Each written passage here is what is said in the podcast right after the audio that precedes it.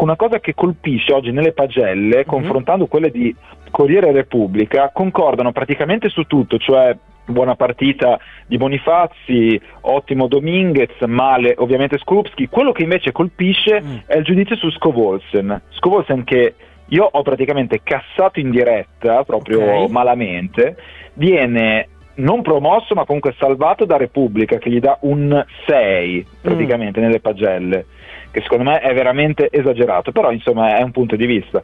Il Corriere gli dà 4,5. Ah, quindi c'è giudizi ecco, completamente quasi opposti. Completamente diversi. Guarda, ma ti leggo proprio brevemente perché questo davvero colpisce oggi mm. nella lettura delle pagelle. Repubblica dice buon impatto con dedizione e soprattutto eh, su alcuni palloni scodellati al centro col destro, quindi 6 si guadagna la sua sufficienza. Mm, mm. Il Corriere scrive 4,5, un paio di sprazzi nel primo tempo, poi cala e soprattutto si divora l'1-2 di testa da pochi passi. Ecco, per me questa lettura è perfetta. Esatto, tu da che parte stai? In quale delle no, due? No, io sto assolutamente, no, no, no, io specifico, come già detto, come già detto e ribadito in diretta, io rivendico assolutamente il 4,5 Scovolse. Cioè, per me è questa la perfetta fotografia. Per me dare la sufficienza ieri a Scovolsen è fuori dal mondo. Poi, per l'appunto, il dibattito è aperto, eh, come abbiamo visto oggi nella differente lettura dei due eh, principali quotidiani. Ecco, Però è sì. chiaro che la partita di ieri continua a far discutere. Ecco. Sì, oltre a far discutere, ma Scovolsen è un giocatore che dà sempre tanto da discutere, a dire il vero, in quasi tutte le sue prestazioni,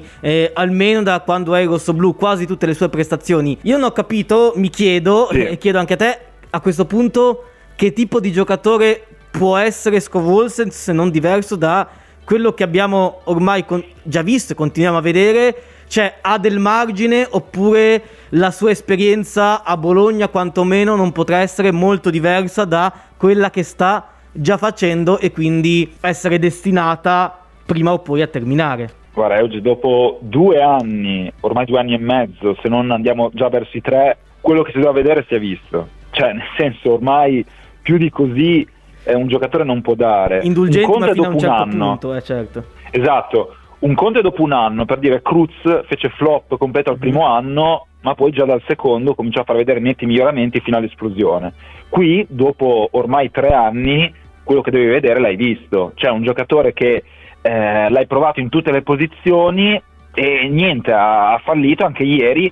L'errore dell'1-2 che può cambiare tutto viene proprio da, da, lui. E anche la palla persa che, da cui nasce l'azione, la palla persa, l'errore quantomeno che bastava a quel punto cacciarla fuori parte da una sua disattenzione quindi per me sacrosanto il 4,5 non solo aggiungo ieri Mialovic è ovvio che aveva la scusa pronta quella del Cagliari, ma è evidente che nel momento in cui giochi la scusa è già vecchia, non so come dire, mm-hmm. non so se eh, mi spiego, e più che altro dovrebbe spiegare certe scelte, tipo insistere su Scovolsen a centrocampo, come in centrocampo, che proprio non funzionano, ecco, mettiamola così. Quindi ieri, pur ribadendo la stima per Mihailovic, è evidente che attaccare il Cagliari a quel punto lì è tardi, mm. eh, siamo fuori tempo massimo, no? cioè sa di scusa, di, di, voler proteggere la squadra che ci sta, ma è chiaro che non, eh, ehm, non riesce a spiegare appieno i motivi della sconfitta. Ecco.